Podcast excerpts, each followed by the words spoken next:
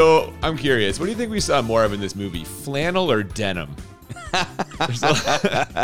I mean, Canadian stereotypes is what takes the cake, I think, on this bad boy. But I think denim had the hands down lead on attire in this movie. Yeah, we're a few Canadian tuxedos for sure. Rob Lowe is rocking one at one point as well. But you yourself mentioned how there was a lot of flannel, both shirts and pants, which you don't see that often. Yeah, I think maybe flannel pants more often could be a thing. I think I'm on team flannel over team denim. I own more flannel Well, of course sure. you are. You grew up in the grunge era. You're a big flannel guy. Come on. That's true. And I guess we do have a lot of pajama pants for uh, our flannel representation, but we don't wear them out in public that often. Welcome to Bad Movies and Beer. I'm Cooper. And I'm Nolan. And uh, this flannel versus denim conversation is the result of the movie that we have watched today. A film called Youngblood, a movie about hockey in Hamilton, Ontario, Canada in the 1980s. I don't know. I don't know, man. I don't know how we got here. I'm not sure why this got made. I'm a little bit confused. Was hockey kind of breaking out as a, a huge thing at the time in America? Well, I mean, like in, in the early 80s, you had like the Miracle on Ice, right, with the USA hockey team. But this came out in like 86. So we're a little bit past that, unless it was just in development for a long time, waiting for the right series of hot young actors to take over. Well, they found them. That is maybe the bright spot in this entire film is the hot young actors who are portraying our Hamilton hockey Mustangs. That's right. And we are going to talk all about them along with the uh, quality of the hockey scenes itself. And speaking of which, we have a very special guest star today. Joining us in the studio, one of my good friends and the biggest hockey fan I know. Who better to provide expert analysis here than uh, my friend Kyle? Kyle, welcome to the show. Thank you. It's nice to watch a movie where they skate slower than I do. Yeah, absolutely. Welcome, Kyle. It's it's fun to have you here. We've had a couple special guests on here. It's always a good time when we invite others in. Neither Cooper or I are big hockey guys, so we needed to call in a little bit of backup here, and Kyle's going to be sort of our, our hockey expert. He has lots of fun opinions as we watch it together, so I look forward to uh, to some of those being shared with us here on the podcast. Also, very appropriate that you're here for our 99th episode since you are an enormous Wayne Gretzky fan, number 99. I think this is just, you know, meant to be. Yeah, it's pretty kismet actually.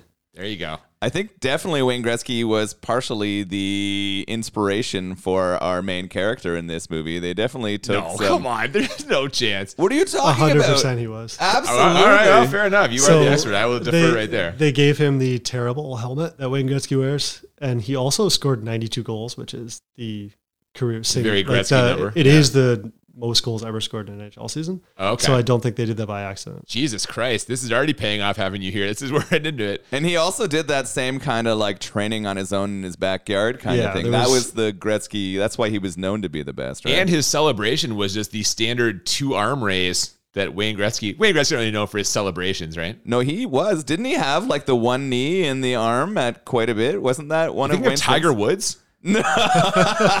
yes, I've really confused my sports here. All right. Well, uh, another reason that we have Kyle joining us today, Kyle actually has a connection to the beer we are drinking. You know the person who like started this craft beer, correct? I do, yeah. I have uh, a friend that I met um, growing up that decided he was going to start brewing a beer, and it's um, very apropos for this because the can itself is an actual hockey jersey. And the name of the beer is Locker Room Lager by the Post Game Brewing Company. Although they may be rebranding, so the name might possibly be changing. We don't really know. Yeah, it's a mystery. All right. Well, I kind of hoping you know more about this, but hey, no, that's all good. Uh, we were luckily able to find some cans. We drank this at your wedding, actually. Yeah, it was actually perfect for the wedding. It, it tasted good. Everyone liked it. And if this is half as much fun as that was, we're in for a treat. There you go. Crushable, as I recall. Very crushable. One of our friends crushed a lot and then made one of the bartenders feel uncomfortable. That is accurate. it got crushed more than Miss McGill. Oh, hey now. All right, we'll get into that in just a minute. so this is exciting. Um, I haven't had this before. I know both of you have drank it. It seems like a pretty traditional lager, as far as I can tell here, reading and and looking into it. I love that the can has all kinds of like hilarious hockey stuff on here. It talks about dumping it and chill, and then it talks about the grinder and the sniper and the bench boss. So we got some really good hockey connections. Also, the art is quite good. So I'm interested to see what direction they're changing this. Do you think a hockey beer would be pretty successful amongst hockey fans in Canada? I think it goes back to what we, Cooper said. Like they're they're rebranding. I think so. I I don't know where. I don't know. Hopefully they come back soon. But, uh, you know, in the meantime, we'll enjoy these. And if by the time you're hearing this or in the future, they have come back with their uh, new branding, check it out and enjoy. And hopefully, we'll enjoy this too. You want to crack it open and get into this? Absolutely. All right, let's do it.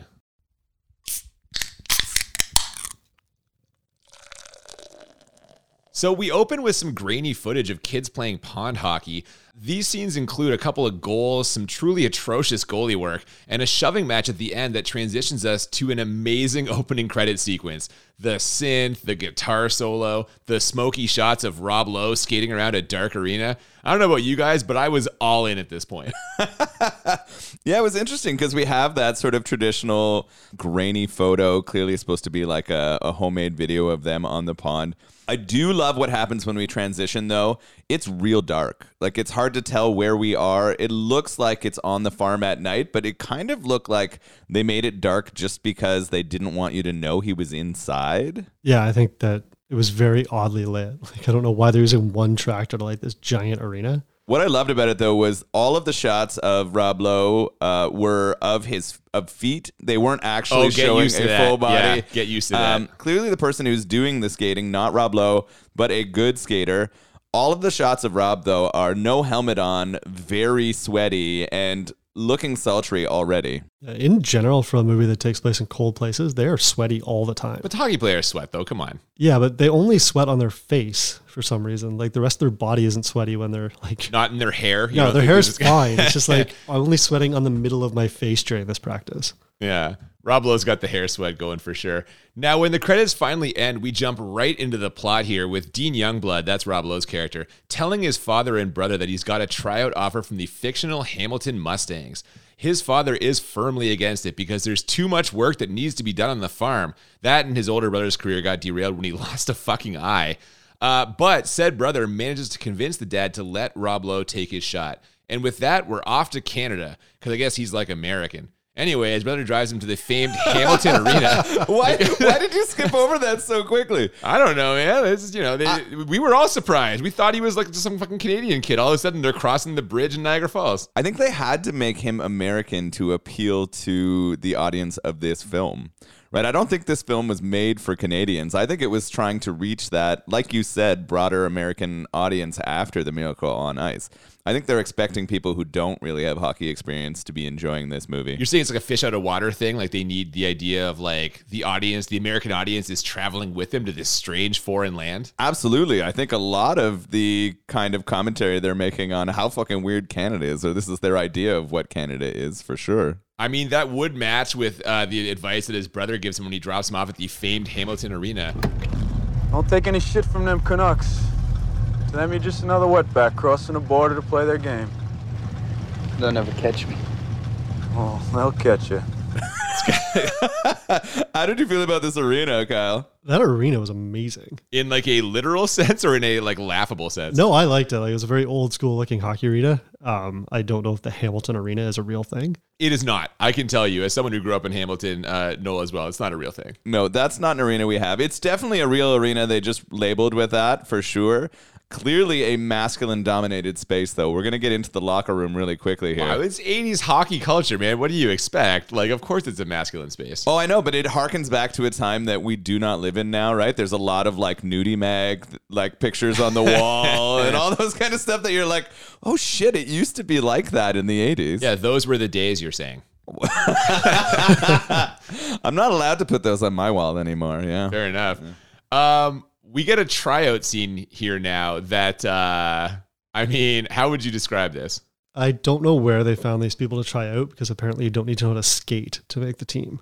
They're falling all over the place, and there's one person that's good, and all he's good at is like hitting people, aggressively hitting people. They're Oh, like, they mentioned he scored a bunch of goals, though. They say he scored a bunch of goals. Yeah, he they say he scored, scored, like, 15. 15 goals, had like 380 penalty minutes or something like that. Yeah. But you thought the number of goals even was high. Yeah, I thought there's no way, and then I was proven wrong. He proves you wrong He later. Exactly. He's got There a you go. soft hander on the net. Yeah, very quickly they are creating what is going to be sort of our big bad in the movie, right? This tryout, of course, features the rough and tumble hockey player. Racki is his name. Yeah, and then also Youngblood. Youngblood gets out there and he is skating circles around everyone. It looks like an adult playing with children. Children's appropriate because the way these fucking guys were falling down, it looked like when you see little kids trying to play hockey, as soon as they try and like reach too far for the puck, they're just on their fucking chest sliding. So I can tell you that the kids in my like six year old's hockey team are better skaters than the people they put on this ice. It was ridiculous how bad they were out there.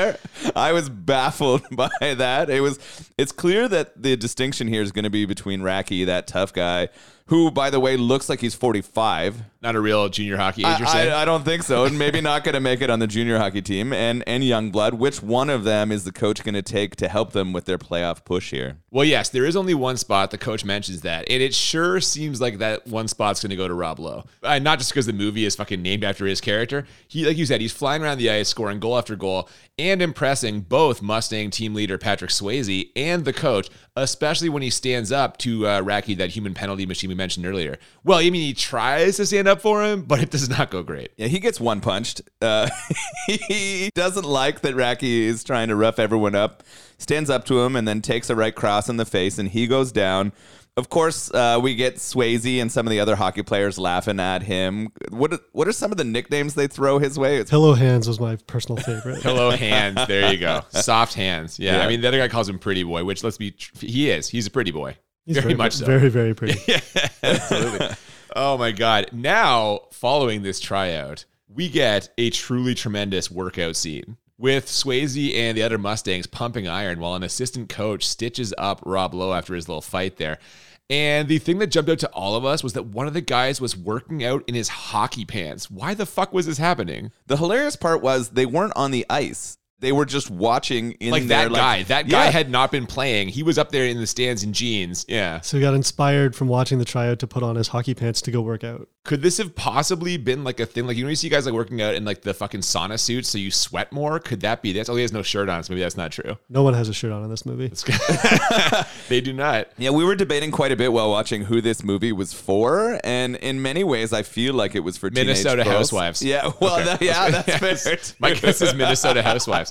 Yeah, Yeah. for sure. There, there was a lot of on the floor for when they were watching. Oh, him, save that for yeah. when he fucking Oh, goes yeah. to Zamboni. Yeah, we're gonna talk about her for sure. Oh my goodness. Jesse, the human uh, All right, oh, fountain. come on.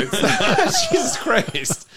Well, it turns out that Youngblood has made the team, which does not sit well with Racki, that uh, goon that he got in a scrap with. Look, I'm gonna go with the other kid. I mean, that's who it is. I need someone who can put the puck in the net. You're not Pipsqueak? Kicked his ass all over the rink. Look it, I know you kicked his ass, but you're not as fast as he is, all right? Don't worry. You'll be seeing me around. When the coach cuts him, he knocks a bunch of stuff over and stomps out. Youngblood gives pursuit in a towel that quickly falls off to reveal only a jockstrap, but this is all just an excuse to introduce our romantic interest, which would be Jesse, who finds him standing there ass out. This leads to a very small amount of comedy as he modestly tries to cover up and she leers at him as he walks away, like a full on leer. She is staring at him like I stare at the screen when Elizabeth Shue is in something. Yeah, she was definitely interested in Rob Lowe, and we knew that this was going to become a part of the plot pretty quickly. I mean, we were all kind of staring at Rob Lowe's ass. Let's be honest. Yes. yes. Silence. Uh, this is We're all where just I- nervously looking at each other. that was hilarious. this is where uh, I think the housewife thing comes in. You correctly predicted. You're like, oh my god, this is definitely going to be the coach's daughter, isn't it? And I Because thought what that, other reason yeah. would she be there for? To drive the Zamboni. Is that a euphemism? Uh, no, in fact, it's not, which is hilarious. All right. Yeah. Well, uh, it's time for some good natured hazing now as Swayze and the other team members hold Rob Lowe down and shave his balls. And I have to say, they have absolutely nailed what we Canadians do for fun here. Just my crushed it. They got, they got it absolutely. hey, and speaking of nailing things, Rob Lowe heads to his boarding house where we meet Miss McGill, the surprisingly buxom house madam, who it turns out has been inviting hockey players into her. Uh, home for decades. So one, I want to go back to this like hazing scene. I mean, I know that was a part of sports, but they hold him down and straight razor his balls. That was pretty scary. Well, the weirdest part was how much he was like fighting them. I'm like, dude, stop moving. Just lay there. Be totally still. Like, that's the best way you can go for you. This is one of those like, is this making fun of Canadians or sports or both here? I was kind of having trouble. I feel like the person who wrote that has never taken part in a locker room hazing type situation because that's like aggressively dangerous. Yeah, that's, I mean, if he had kept squirming, he would have been down a nut for sure. Um, I think the person who wrote this, having no experience with like locker room hockey, Canadians, that's going to be a recurring theme as we go through as well. They're definitely reaching for comedy here, and it's not playing super well.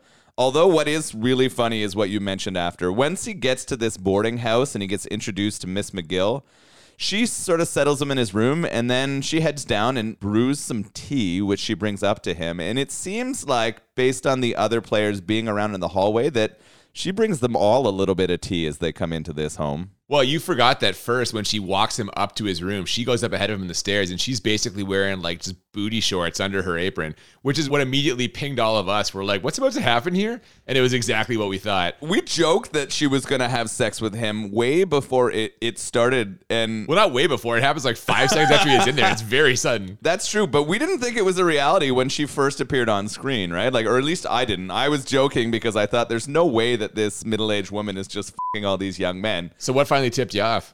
Uh, when she started unbuttoning her shirt in his bedroom after bringing up the hot tea, I did like the touch too, where she showed him some of the former players who had stayed there in a hockey card form. yeah, I like that too. She's like, this guy was six foot two, 180 pounds. He shot right, and then like He, it was sh- he supposed shot to. right. and she mentioned seven and a half inches, and he was like, "That's not on the hockey card." Wasn't that the curve of his stick? I don't know. Yes, and the length of his. D- What is happening? You gotta Dial it back, man. Good she lord. had sex with all of the players who came through there. That is clearly I'm aware. suggested. For well, sure. and we mentioned the players like overhearing or watching this. One of them is team goalie Keanu Reeves. The very Quebecois Keanu Reeves. God damn, Oh. that's we find out more about that in a second when they go out for some drinks, which they do that night.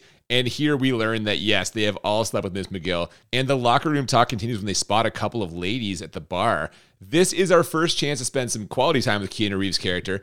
And uh, it turns out that yes, as you mentioned, all of his locker room talk is being spoken with a truly horrible French accent. Like whose idea was this? I like that the first time we heard him, we are like, is he French? And it took another three or four times for him to say anything before we could actually figure out Yeah, the- what he was doing. The accent was so bad that we weren't totally sure until we locked it. I think he was just doing a voice like as a like a parody of French Canadian hockey players. But no, that's his no, character. he's supposed to be French. Um, what was hilarious, or what I found hilarious, was that we didn't actually hear his voice or see him that much after this bar scene. Like, I don't know if he negotiated very little screen time or they had to cut out the rest of his talking because his French accent was so bad. Yeah. Right? Like, there's a point where I'm like, why haven't we seen any Keanu? yeah, his character was not important enough to get the Kevin Costner Robin Hood treatment where they're like, you know what, just scrap the accent. We'll just you can talk like yourself for the rest of the movie. They didn't want to do that for him. They were like, well, it's easier just to cut him. I think so. That's what it felt like. I it, it'd be interesting going back, right? Because there could be a lot more footage if he had more of the leverage he does now. Like if he'd been so successful, I bet you he would have a lot more screen time in this thing. He might order them to cut it out, actually. Maybe, yeah. His, his agent was like, nope, get rid of it. Um, after getting another round of the rookie hazing treatment, Rob Lowe completely shits the bed in practice the next day, leading to the coach chewing him out in front of everyone else. Hey, you better take a break, huh? Want some uh, milk and cookies or something? Uh, how about a little nap? Can I ask you a question? How'd you get so horseshit in one day? And you think that after embarrassing himself and being threatened with getting kicked off the team, Rob Lowe is going to do the smart thing and get a good night's sleep, but that is not what he does. Instead, he goes out that night where he just happens to bump into Jesse outside of the local movie theater. And hey, you'll never believe it, but yes, it turns out she is the coach's daughter. Youngblood just making all the wrong moves here. They're making a lot of jokes about being in small town Hamilton, which is pretty funny. It's a pretty big place compared to what they're kind of trying to make it look like. So, as people who are from that area, it's it's hilarious to kind of see that. But I guess they're trying to portray like this is a small town hockey team. There's not a lot here. We find out that his daughter is from New York as well, but New York City. She doesn't seem like she's happy to be here, though. What has he got her doing as a part of the team? She's the Zamboni driver, which is a very normal thing for a teenage girl to do when her, when her when her dad owns the team essentially. Do you think there has ever in the history of junior hockey been a teenage female Zamboni driver? I'm not even sure there's been a teenage male Zamboni driver at that level. It's usually some fucking old dude, right? Yeah. With like a derby gut and a big beard. I'm serious. It's definitely someone who has some experience, right? Like you're not putting young people on the bony, right? Like that's gonna. There's so many Sorry, other. did, I- did you just call it a bony? That is that's not an expression. I don't Kyle, know please why- confirm that is not an expression. I, have not heard that. I don't I know like what I it. it that, but I like it now. I, I think I'm gonna start calling them bonies from now on. Bony, what on earth? Hey, speaking of bony, uh, where do they go after they bump each other in the movie theater? Ooh, uh, they go to a convenience slash bookstore. There's some old guy looking through some tea mags, and they head over to the book He's section. about to have some company when Rob Lowe. yeah. Well, they go over to the book section, and Rob Lowe goes straight to the erotic books. Like I thought these books, like the Harlequin style books, were- Housewives. Well, yeah, exactly. That's the only. I have never known a man to read an erotic book. I don't think a book called Nympho is part of that. That's part of it. I mean, It's not part of the Harlequin.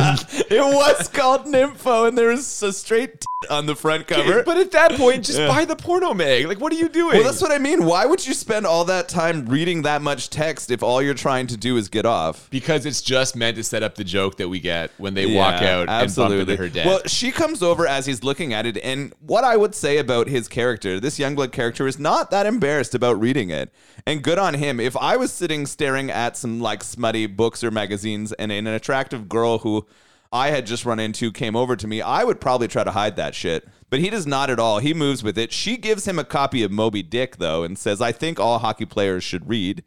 And uh, but he she- was trying to read. yeah, I guess that's true. He was. He was reading for other reasons.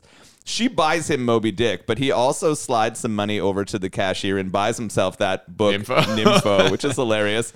They walk out of the store together, and uh oh, who do they run into? Well, I already said, man, it's your dad. He's there, and he's caught now, right? What are you doing fucking with my daughter? He goes to uh, to explain it all in that they were just shopping for books together, and then he pulls out Nympho, and I don't know how this actor does not laugh. Yeah, I mean, th- this is actually, I feel, one of the funnier moments. You can see it coming a mile away because he tries to pull out Moby Dick. The whole thing is, he's like, "Oh yeah, she bought me this book." He reaches in, he's not looking in the fucking bag. He pulls out what he thinks is Moby Dick, but instead it's Nympho, which is just an absolute fucking like face palm moment, right?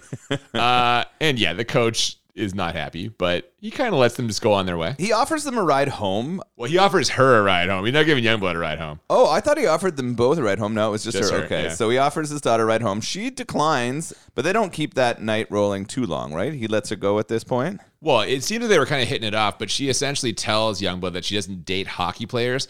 So we're going to put a pin in that for now and start getting ready for tomorrow's game against what sure looks like the Toronto Marlies. And as we cut back and forth between the on ice uh, action, I guess, and the coach's daughter in a class secretly listening to the game, we see Swayze and Rob Lowe realize that they've got some serious chemistry. Youngblood gets his first goal, which causes Jesse to completely forget that she's in the science classroom and burst out cheering. And I feel like they are fast tracking us through a ton of character development here, which is especially surprising considering how long this movie is. Yeah. So very quickly they're in love with each other. That's something we complain about a lot on this podcast. Also, very quickly, Swayze and Rob Lowe character are becoming best friends. It's basically the Step Brothers thing. Did we just become best friends? Yep. They score one goal, and all of a sudden they're like, yeah. I mean, Kyle, can chemistry on the ice sort of connect you with people in real life? I mean, not that quickly, but I think so. A single goal won't do it. Like a week after he's like, "Wow, you're terrible." Yeah. That's I like, He "No, did- let's he did keep want a doing guy, this." yeah. Like that male love relationship developed faster than the other one, and that was also very quick. Yeah, you're right. Their best friends happened even faster than the daughter uh, Youngblood sort of thing. So Yeah. that was kind of hilarious. Um, But I I go back to, and I'm not, I'm not saying they should have done this, but this movie is almost two hours long. It's an hour fifty. If anything should have been drawn out in this, it probably should have been a little more time devoted to like them actually getting to know each other to establish this relationship. what about establishing the playoff run?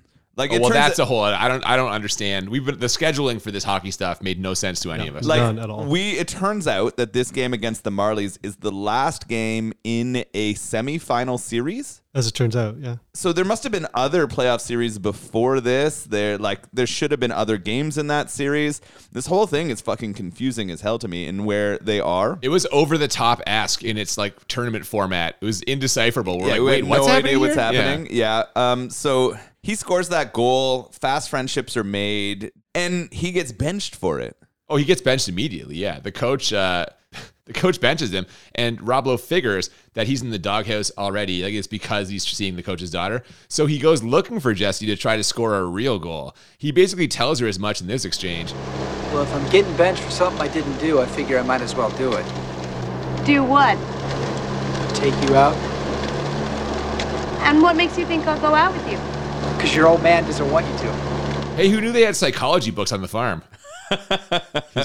He's been reading the game. Yeah. In between reading Nympho and Moby Dick, he found some time to read the game. That's how the protagonist in Nympho scores the ladies despite being like, you know, he's- eh, your dad doesn't want this. Maybe that is how he learns his moves. He reads those uh, like sort of sex uh, books and figures out how those guys score their women. But this is like a documented real thing, though, right? They say that if your daughter like likes some fucking dirtbag, the worst thing you can do is tell her not to see him. It's going to make her want to see him more. So Rob Lowe has got this figured out, man.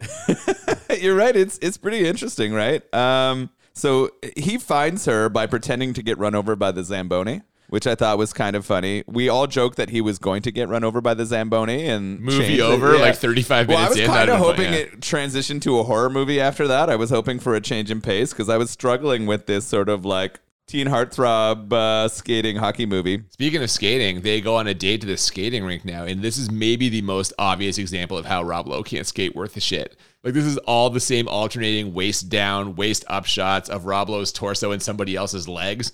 But this time they also give us a full body shot of what is clearly a stunt double skating away.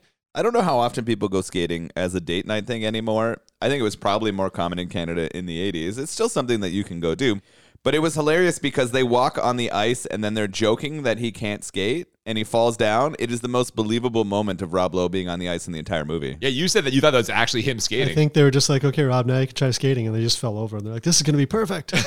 yeah. She He was falls also- on them, yeah. Strangely, they were the youngest people in that skating rink by like 30 years, too. Yeah, I did notice like a really old Why couple were there so skating. many Yeah. seniors at skating? It was only seniors. It was them and seniors, and then this guy was supposed to be monitoring how people behaved, and he had a penny that said guard on. They also made him kind of nerdy. He had glasses and like pushed them on in the front. There was also strangely like a table with refreshments and shit in the middle of the ice. I don't know about you, but I have never been on a rink where they had food in the middle of it. I think they crashed someone's 80th birthday party. Like legitimately. I think that's what happened. I think that was like a because the guard ends up going in a fucking cake. He's trying to chase down Rob Lowe, but he can't catch him. And he smashes it and he goes face first into the cake. That was clearly a birthday cake. I think you're right. I think maybe it was an elderly person's party and they crashed it for their date. And they skate off after the guard crashes into this cake and they run away down the halls and kind of hide. And they are really starting to bond here. A little bit less quickly than our two male characters, but it's happening really fast. It is, yeah. And after escaping the ring, like you said, and dodging Jesse's dad back at the uh, main arena, the two of them have a deep conversation about the future, which is really just a chance for Rob Lowe to put on his acting skates to deliver an introspective monologue. And if this scene isn't enough for him to win a Canadian Screen Award, I don't know what is. this is where it's very Gretzky to me. I don't know about you, Kyle, but his monologue sounded super Gretzky. Yeah, it was the whole like I had a skating rink when I was a kid and we were playing on there. It's all I ever wanted to do when I was six. For some reason, I'm going to stand in this coach's office and walk around with a hockey stick while I do this. But It's for emphasis. He's doing it for emphasis, man. Yeah, they had a whole bunch of tools in there. They had the sort of like welding gear to sort of shape your stick. It was they they really had it all going on in there. But after this conversation's going, we're all kind of wondering if they're gonna have sex in her dad's office. We're like, are they about to bang here? Because it seems like that's where we're headed. I was sure that was to happen. Yeah, that would have really fun. ruin his day because he was skipping down the hallway as well for no reason at all, singing about like San Francisco. Well, we thought he had just come back from fucking nailing Miss yeah, McGill. he was at Miss McGill's house. He had some tea. He had something. Yeah, you're right. That would have absolutely ruined his day. No, they don't do it right there. Instead, they head back to the boarding house, And we get to see Rob Lowe and Jesse make sweet, passionate love, intercut with shots of Miss McGill doing stuff in the kitchen that looks vaguely sexual. Imagine a sincere version of the sex scene from Naked Gun Two and a Half, but no less hilarious. this is also funny, man.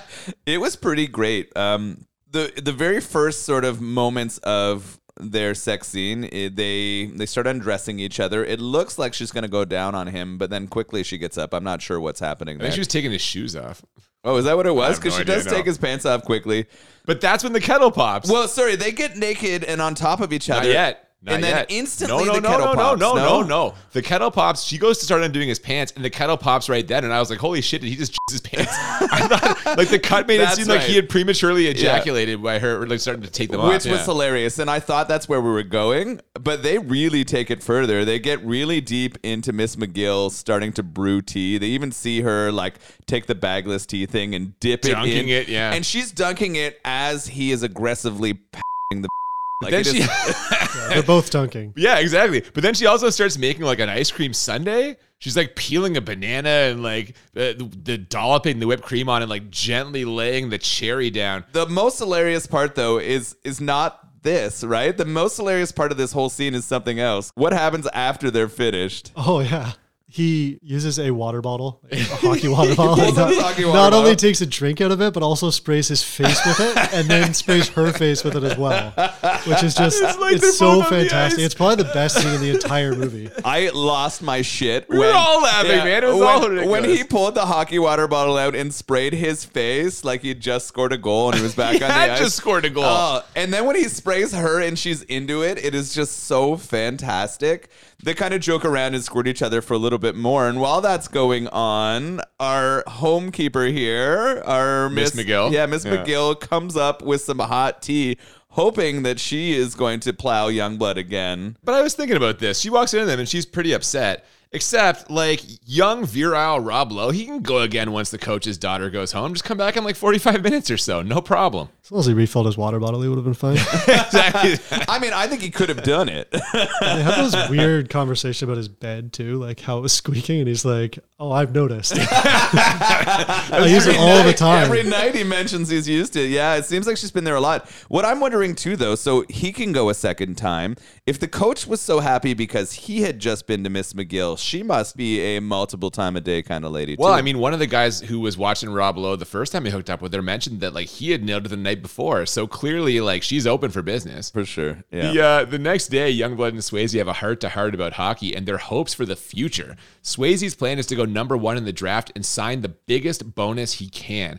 And the fact that he's talking about this mere minutes before we cut to the Mustangs' next game, which just happens to be against Racki's team, the Angry Goon who stormed out earlier, means that his career is 100% about to end. I called this from the beginning. He is the Apollo Creed to Rob Lowe's Rocky. Yeah, you nailed this very, very early. You were like, he's fucking dying on the ice, right? You were like, his career is over. There's no way he's getting the NHL.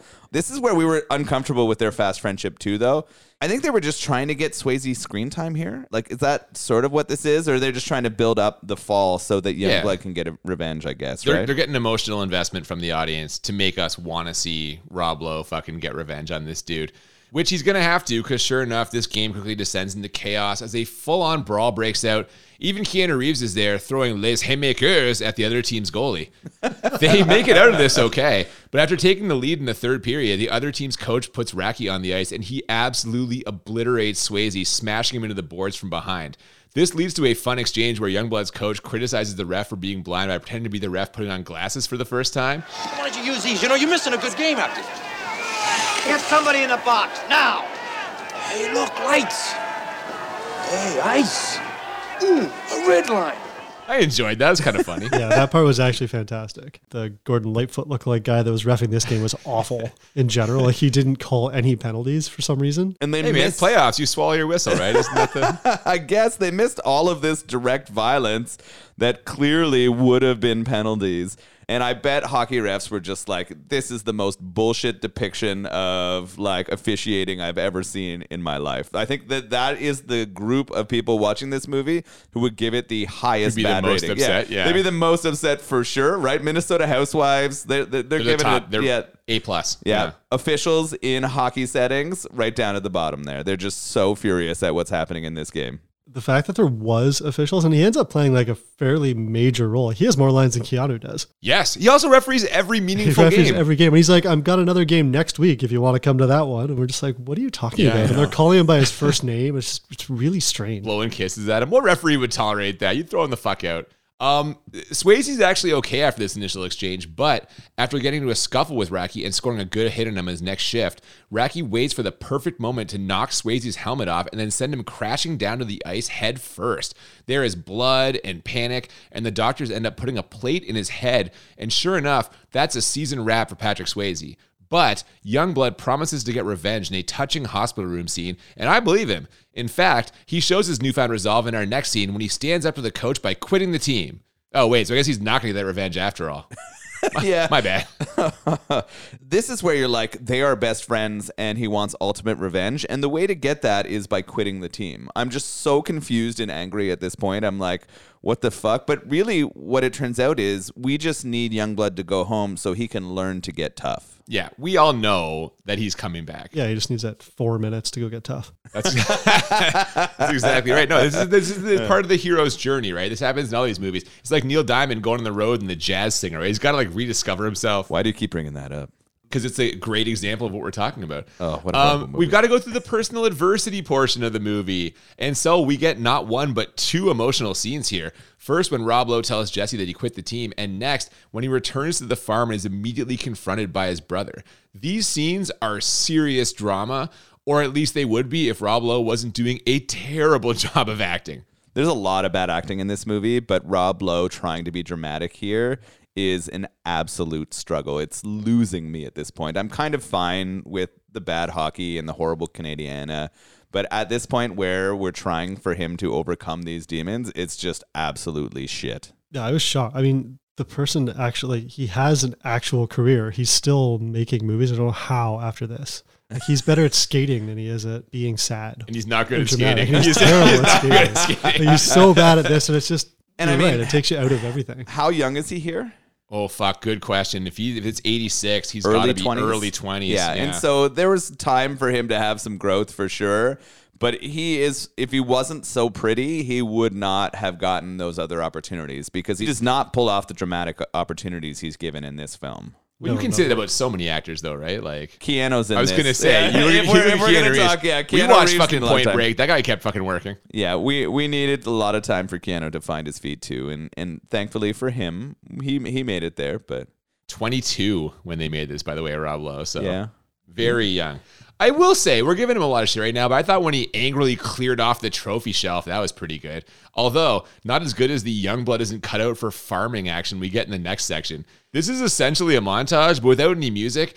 And I think that's because they just couldn't figure out what to play during these scenes. they played "Take Me Out to the Ball Game" in the middle of a hockey montage. So Was it- Might have gotten their wires crossed a little bit there. they were struggling a little bit with choice. Although there were times where the music in the background was fucking fantastic. Yeah. mostly with these sort of like '80s ballads or '80s killer songs. But Well, the opening credits were were on fire, and the closing credits that we'll see in a minute are also very good. But yeah, there's a lot of bad music in this too.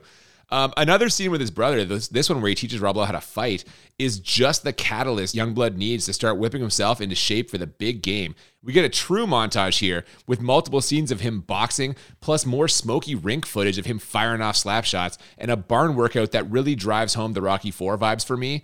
Only, and we were all saying this, isn't the big game happening in the next day or two? Like, how long is he here training? that part made no sense. Like the games are going to be at most two or three days apart, and it's also all the way across the province. It's like a 24 hour drive to get to Thunder Bay. Yeah. So they're just like, no, we'll just hang out here and work on my shadow boxing and my slap shot rather than going back and apologizing to the coach. But if that's what it takes me to get tough, also, I don't know why he didn't do this in the first 17 years he was alive. yeah, exactly. rather than trying to, he's just cramming for the final exam. That is exactly what happens here, right? That mad cram, and it, it is it doesn't make sense. I think that that timeline and the way these series are set up, it, it really took away from me. It shouldn't. I know it's a movie, and I've been No, able. but it kind of should if you can't track what's going on. Like, Yeah, that I guess that is the issue, right? Is that I can't track why he's being able to train and spend that much time with his family. He spends all that time training with his brother, and it definitely seems like it's helped out his fighting game. But is he ready to transition that to the ice yet? Not yet. I actually had the thought too. It would be hilarious if he went back for the final game only to realize that it actually was two months ago and he missed it because of all his time on the farm. he was just training for like too long and he's ready with the game happened. It's like three Uh. months ago. It's over. No, uh, to, to answer your question, this all culminates with a one on one father son scene where the dad imparts some true hockey wisdom. You can learn to punch in the barn, but you gotta learn to survive on the ice. And I thought that was great advice from the poor man's Tom Skerritt. I don't know who Tom Skerritt is, but I was like, What? You never seen Thank, Alien? thank you for including that. Yeah. There you go. Yeah. Okay, that's an alien reference. Yes. He's been in a bunch of stuff. What else has Tom Skerritt been in? He's in Picket Fences. Oh my God. It's a That's a TV deep show. pull. Yeah. um, this is kind of funny, right? We get sort of this dad son challenge. He's trying to teach him how he can fight on the ice. He gets bested by his dad pretty easily in the first little tussle, but then he sort of learns and stands his ground, and his dad teaches him a couple tricks before he heads off.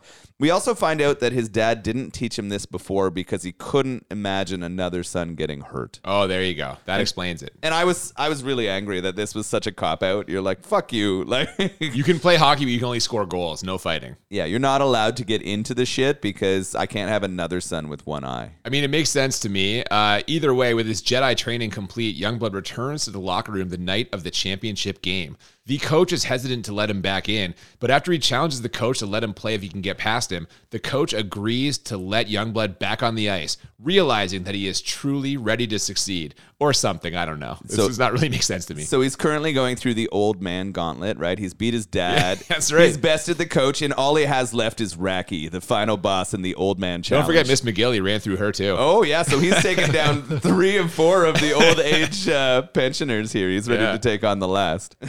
I didn't really understand the coach part either. It's like, if you can get past me, you can go. And then they just stare at each other for a second. He's like, yeah, you're fine. The stare down, it's, you can see it in the eyes. But can he even play That They've already No, scratched him. there's no chance he can play. Like the game was almost started when he's he's just like, I'm gonna show up now. Yeah. The announcer does say he's back in the game though later. And I was like, is that how that works? I don't think Yeah, so. it was kind of weird. So he gets by the coach, and who's waiting for him in the locker room? oh, it's bandaged up Patrick Swayze. And he tells Youngblood to forget about Racki and just win the game. But will Rob Lowe follow this advice? We'll find out in a minute after he first lets Jesse know he's back by banging his stick on the boards in front of her. His hockey stick, not his.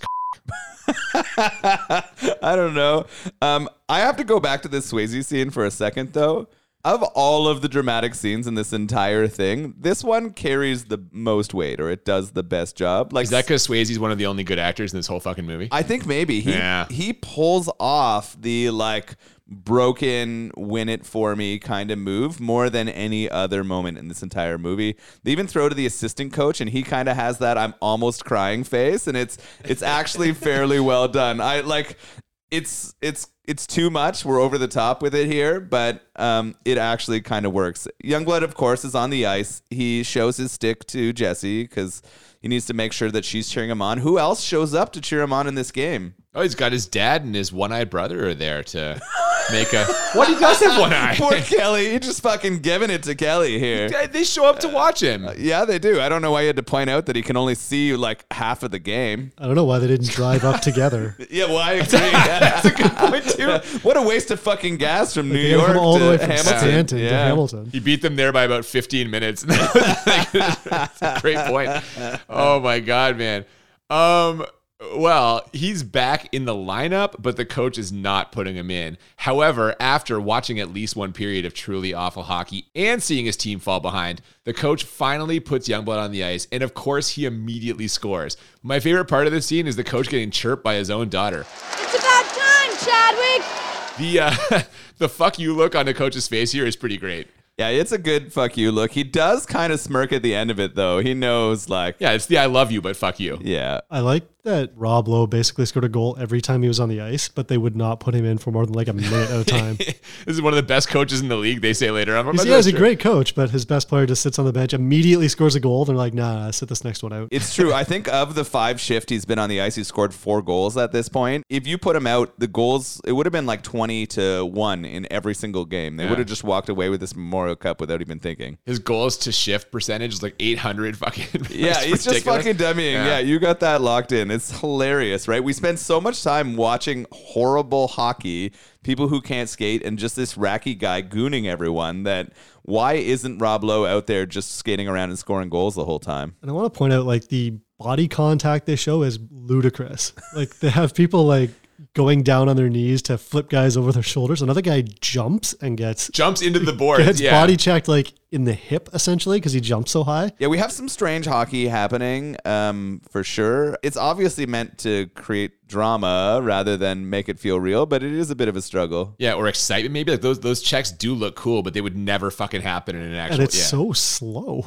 Like there's Well, that's because no. they can't skate. It's almost like the person that directed it has never actually seen hockey, so he's just like, "Oh, I think there's body checking, and this is what I think it looks like." 'Cause it's more like wrestling on ice. Did they have to slow it down for like camera purposes? Like to, to feel like those guys are going full speed. Yeah, they're not. They didn't slow down the footage, but you're saying did, like did the actors have to slow it I down? guess I don't know if they're just trying to pull in those like facial expressions and other shit that you don't care about when you're you're watching a hockey game. This was the part of this movie they devoted some thought to. Is that we got to make sure we can see the guys' faces when they're on the ice. Don't I worry mean, about anything else. Well, that's why Rob Lowe never has a helmet on on the bench. no, that's not why. It's because of fucking hair, man. Yeah, they want to see his beautifulness. They Oh yeah. That's a salad you don't keep in a bowl. You know what I'm saying? One goes right on the table. I don't know if I've ever heard that saying before. That's a new one. You know that hockey here is called a salad? You know that? Yeah. What are you uh, looking at Kyle for? It's a real thing. Kyle, fucking tell him. Salad in the bowl. I mean, we learned bony today too, so we're learning Yeah, all kinds of new things. that's a new hockey terminology that I'm learning. It's a real thing, man. It's great. Uh, well, it takes about 15 seconds after that goalie scores for Racki to cheap shot Rob Lowe,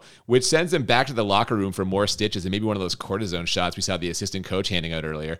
Uh, whatever they're going to do here, they better do it quick as the Mustangs are in serious trouble without him. But after a vaguely inspirational speech from the coach between periods, the Mustangs come out with renewed urgency. And with only 10 seconds left in regulation, Youngblood scores the fucking NHL 93 wraparound goal to tie the game. But that is nothing compared to how the last three seconds of this game is going to go. There's a lot that went on here. One, the cheap shot that takes him out is a swinging stick to the face that the referee doesn't see, right? That ended an NHL player's career, didn't it? Yeah, he basically got Marty McSorley. Right? Ooh. Yeah, that was kind of the Marty. And uh, so, like, he goes away. He's got a chipped tooth and he comes back.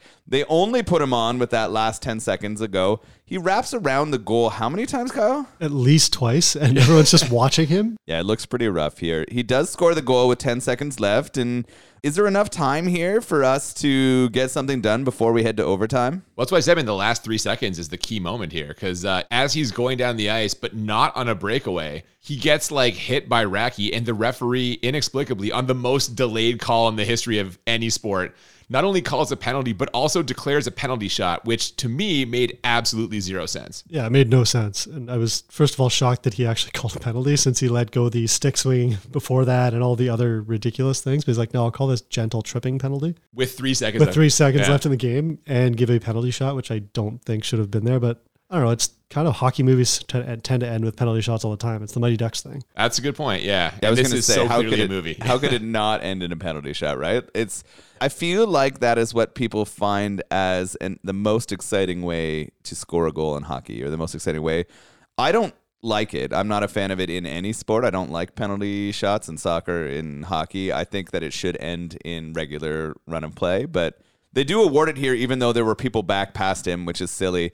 And then we're gonna get some sweet shots of the warm up of the goalie and him getting ready to take this shot. Oh my god, dude. Yes, after a very prolonged lead up that includes goalie calisthenics, Youngblood making eye contact with literally everyone in the arena and him doing a lap before starting his approach, Rob Lowe's stunt double skates up, fakes the slap shot, then sends the puck between his legs, kicks it off his skate and absolutely buries it. So, movie over, right? Yeah, it's over. They've won the fucking Memorial Cup. That's the goal. There's no way in three seconds something else can happen. But the coach tries to get our young blood character off the ice. He's like, there's no use you being here. The only thing that can happen is you getting hurt. But does Rob Lowe accept that? Does Youngblood get off the ice here? Fuck no, we're not done yet. No, Youngblood decides to settle the score with Racki, even though his team just won the Memorial Cup. So they have a face-off. Youngblood wins it and sends the puck down the ice. Game over. But instead of celebrating with his teammates, he and Racki get into a fucking sword fight. Yeah, it's the strangest fighting scene I've ever seen in a hockey thing. There was a lot of allusions to get his stick away from him during the fighting montage and things like that. I didn't think it would result in them basically fencing each other for like a minute and a half. Yeah, they're holding their sticks out like their actual fucking swords, like circling each other. I'm like, what the fuck are you doing? They're hitting them against each other, and eventually Youngblood disarms Racki. He knocks his stick out of his hand. Instead of swinging at Racki with his own stick, though, he drops the stick and the gloves and pulls his helmet off. We're getting an old fashioned hockey fight here. Game's over. You've won the championship, but you need to settle this score for your friend here, Patrick Swayze. Absolutely, man. They slug it out. And I guess that one afternoon his brother and father spent teaching him how to fight pays off as Rob Lowe ducks and weaves and scores an absolute KO on Racki to really send the fans home happy. The coach even fires up a victory cigar right there on the bench that we all enjoyed, I think. Yeah. that was pretty funny. The whole time that he's fighting, the the coach is on the bench though, like shadowboxing too, and fighting alongside him. He's proud now. He's okay that uh, Youngblood is plowing his daughter because he is a champion at both scoring and Yeah. life. Yeah. Now the other players lift Youngblood up on their shoulders here, and I was just praying for a freeze frame, but we do not get it. I guess because they had one or two more really important scenes in mind before we wrap this thing up. This is the strangest scene in the entire movie. The fact that they go from the championship to him then immediately being in the middle of the ice alone, like lights out in the arena, and who shows up? A bunch of random children. From Pickering.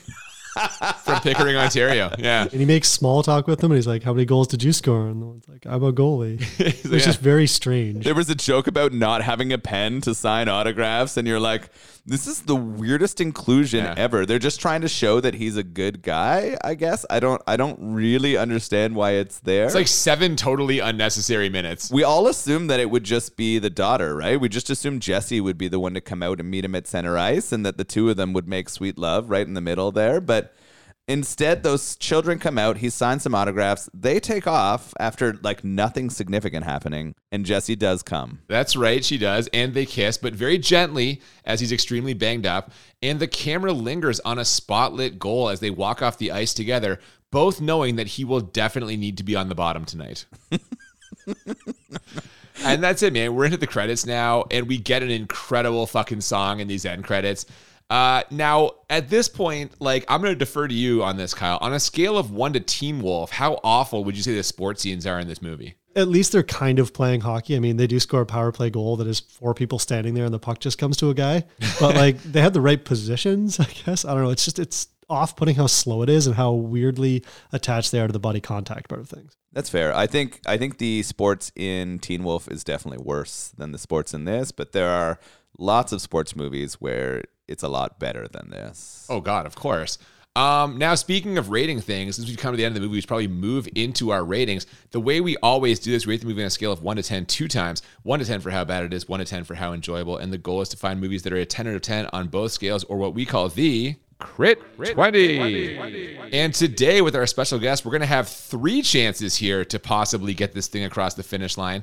Uh, for me, I'm really having a tough time with how bad I think this is. Like, the acting is a problem. Rob Lowe is really not great here. In fact, other than Swayze and maybe Jesse, the acting here was pretty atrocious across the board.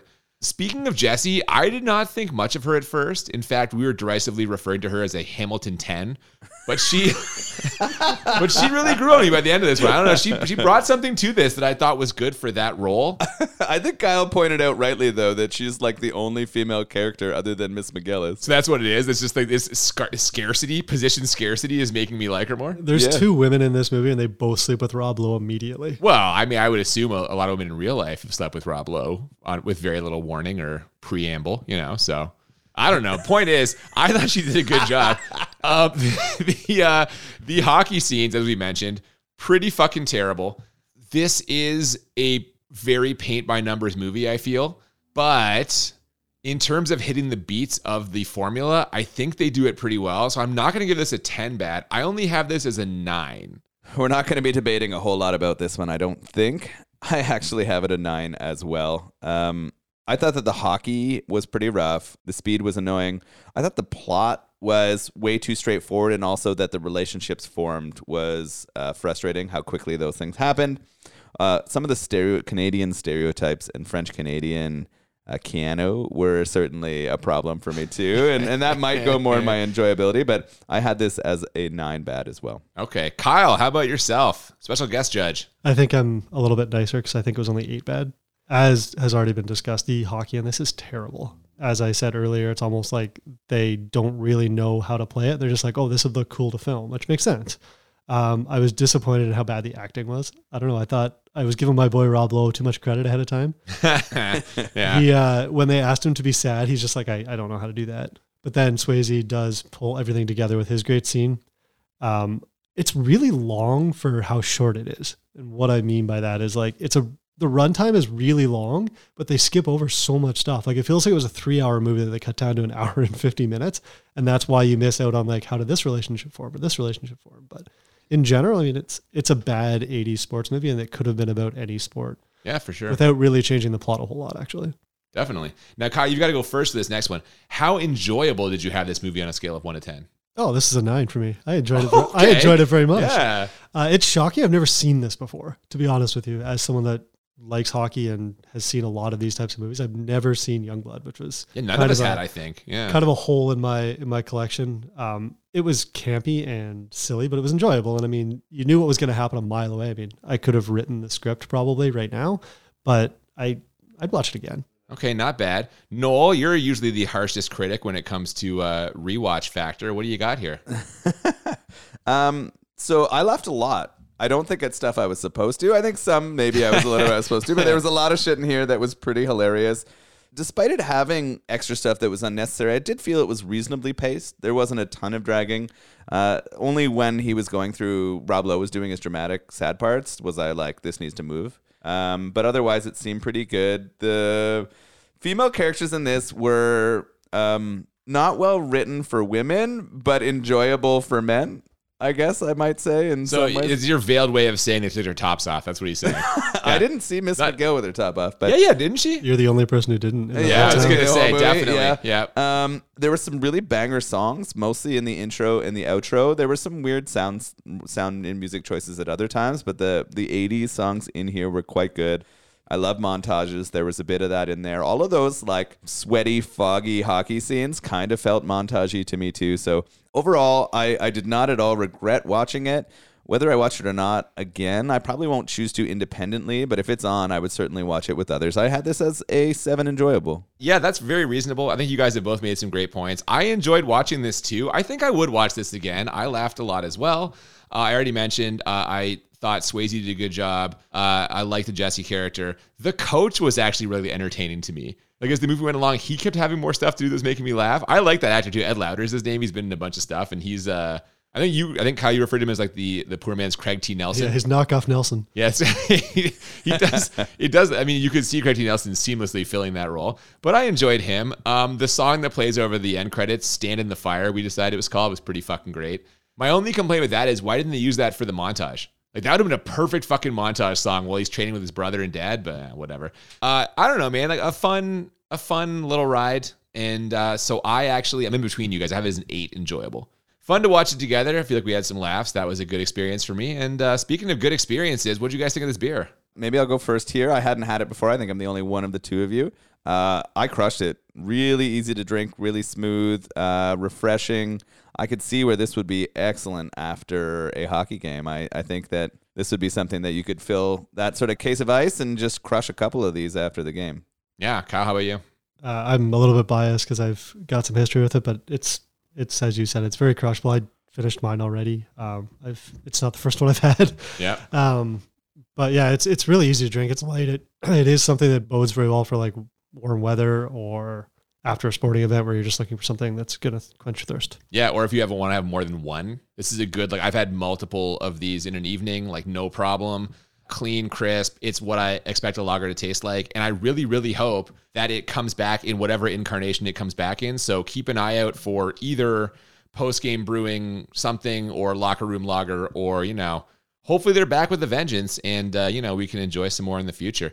Hey, speaking of back with a vengeance, next week is our 100th episode and our season finale. So we're going to be back with the vengeance, covering, in my mind, one of the shittiest sequels ever Indiana Jones and the Kingdom of the Crystal Skull. oh fuck.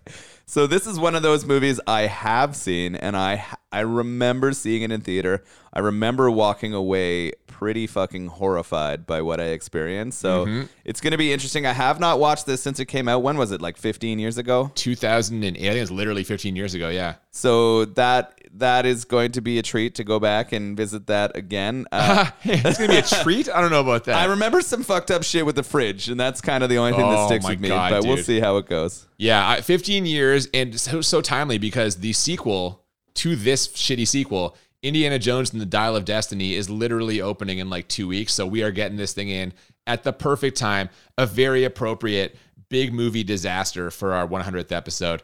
Uh, we hope you will join us for that next week. Want to say a big thank you to our special guest, Kyle, for being here with us today. Kyle, thanks for showing up. Thanks for having me, guys. That was fun. Yeah, it's a pleasure. Thank you for being here. Uh, if you have not already, please follow us on social media at the BMB Podcast on Twitter and Instagram. Feel free to also send us emails, thebmbpodcast at gmail.com. We love hearing from you as we head into our break. Uh, after our 100th episode, we are going to be planning for season four. So please do send some requests out there for movies and or beers or the combination of both. Absolutely. And join us next week for our 100th episode celebration. Until then, I'm Cooper. And I'm Nolan. And we'll see you next time on Bad Movies and Beer.